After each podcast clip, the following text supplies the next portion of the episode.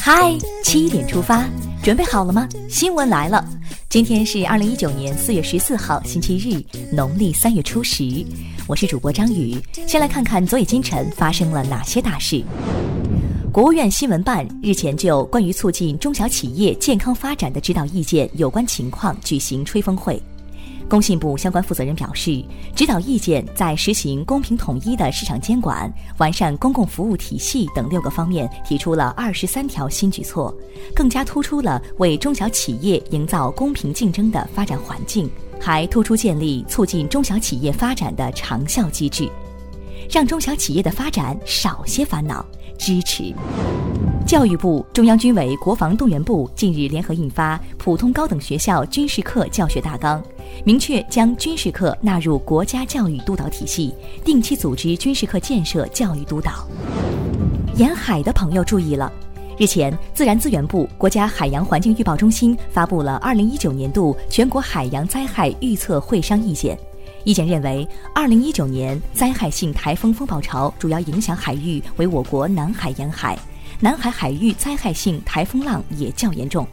二零一九年，我国近海赤潮生成次数较多年平均值偏少，赤潮影响较严重的区域主要包括浙江沿海、福建中部至北部沿海以及粤中海域。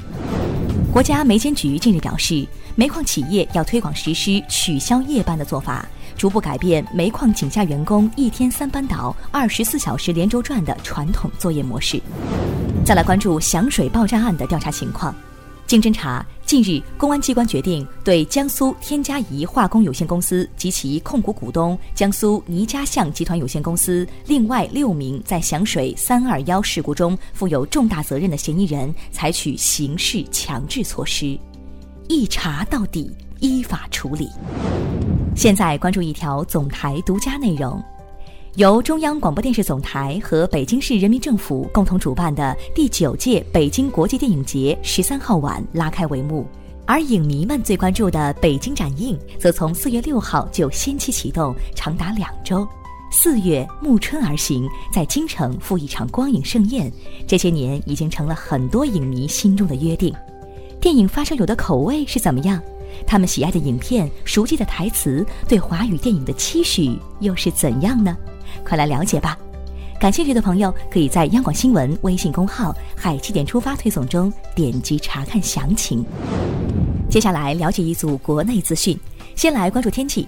中央气象台预计，截至十四号二十点，新疆沿天山高海拔地区、西藏中北部、青海东北部、内蒙古东北部等地的部分地区有小到中雪或雨夹雪；江南、华南以及贵州的部分地区有大到暴雨。深圳市应急管理局十三号发布消息，十一号晚，深圳市瞬时强降雨引发洪水，造成多名正在作业的河道作业人员被冲走。截至十三号十四点，最后一名失联人员已经确认遇难。事件共造成十一人死亡。十二号，云南大理鹤庆县新屯镇南河村东面山发生森林火灾。据官方通报，火场南线和西线火势已得到有效控制，北线和东线火势较强，且火场风向不定，山高坡陡，扑救十分困难。截至目前，共投入兵力一千三百二十五人和 M 二六直升机一架，采取地空配合、人工直接扑打方式全力扑救，三百三十人正赶赴火场途中，盼平安。近日，奔驰车主哭诉维权事件引发公众热议。女子花六十六万在西安荔枝星买了一辆奔驰，提车当天就漏油，十五天的耐心交涉回应却从退款换车变成只换发动机。十三号，西安市场监管局高新分局已成立多部门联合调查组，车主已和调查组见面，并提出八点诉求。目前，奔驰方面发文对此深表歉意，并称已经派专门工作小组前往西安。油漏了，别把良心也漏了。给到公园挖野菜的朋友提个醒：近日，北京各大公园迎来了一群挖野菜的人。有大爷称纯天然无污染，然而园方提醒，所有园内植物都会喷洒农药，且全部为中水灌溉。也就是盥洗、厕所等生活废水集中处理后的水，被浇灌的植物均不适宜食用。看完身边事，让我们把目光转向国际。普京的工资公布了，比上年少赚十五万美元。当地时间十二号，克里姆林宫公布了俄罗斯总统普京二零一八年的个人收入。根据最新的纳税申报表显示，去年一年普京的总收入为八百七十万卢布，约十三万五千三百美元。朝鲜最高领导人金正恩十二号表示，如果美国采取正确态度，找到朝鲜可以认同的方法后，要举行第三次朝美首脑会晤，朝鲜也愿意再尝试一次。该学汉语了。近日，俄罗斯媒体报道。二零一九年，俄罗斯将首次把汉语科目纳入国家统一考试，也就是俄罗斯高考中。这意味着汉语成为继英语、德语、法语和西班牙语之后，俄罗斯高考外语科目的第五种选考语言。中国化越来越国际化了。十三号，首度曝光的黑洞有了夏威夷语的名字 p o v i h i 根据夏威夷大学的说明 p o v i h i 一词指的是无限创造的黑暗源泉。还是想叫你黑洞，新名字有点难读。接下来是今天的每日一席话：秉刚而目自张，执本而莫自从。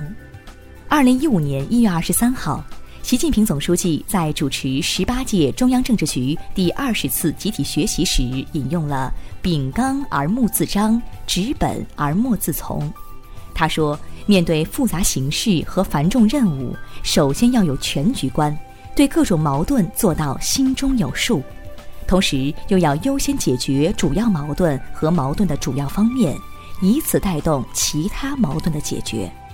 秉刚而目自张，执本而莫自从，出自三国西晋时期傅玄的《父子》，意思是说，抓住了提网的总绳，渔网的网眼就会自然张开。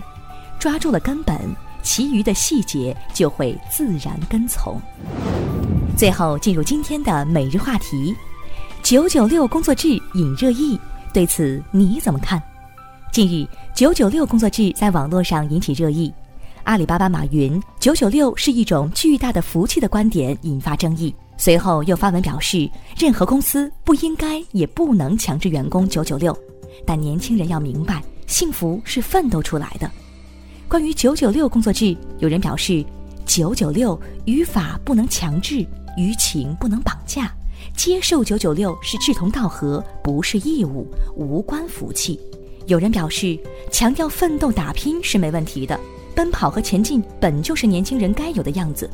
还有人说，不是危言耸听，九九六很可能在还没实现幸福的时候就已经 ICU 了。你有没有做过九九六的工作？关于九九六，你有哪些话要说？点击文章底部留言，一起聊聊吧。好了，今天的七点出发就到这里，更多精彩新闻，请关注央广新闻微信公众号。我们明天再见。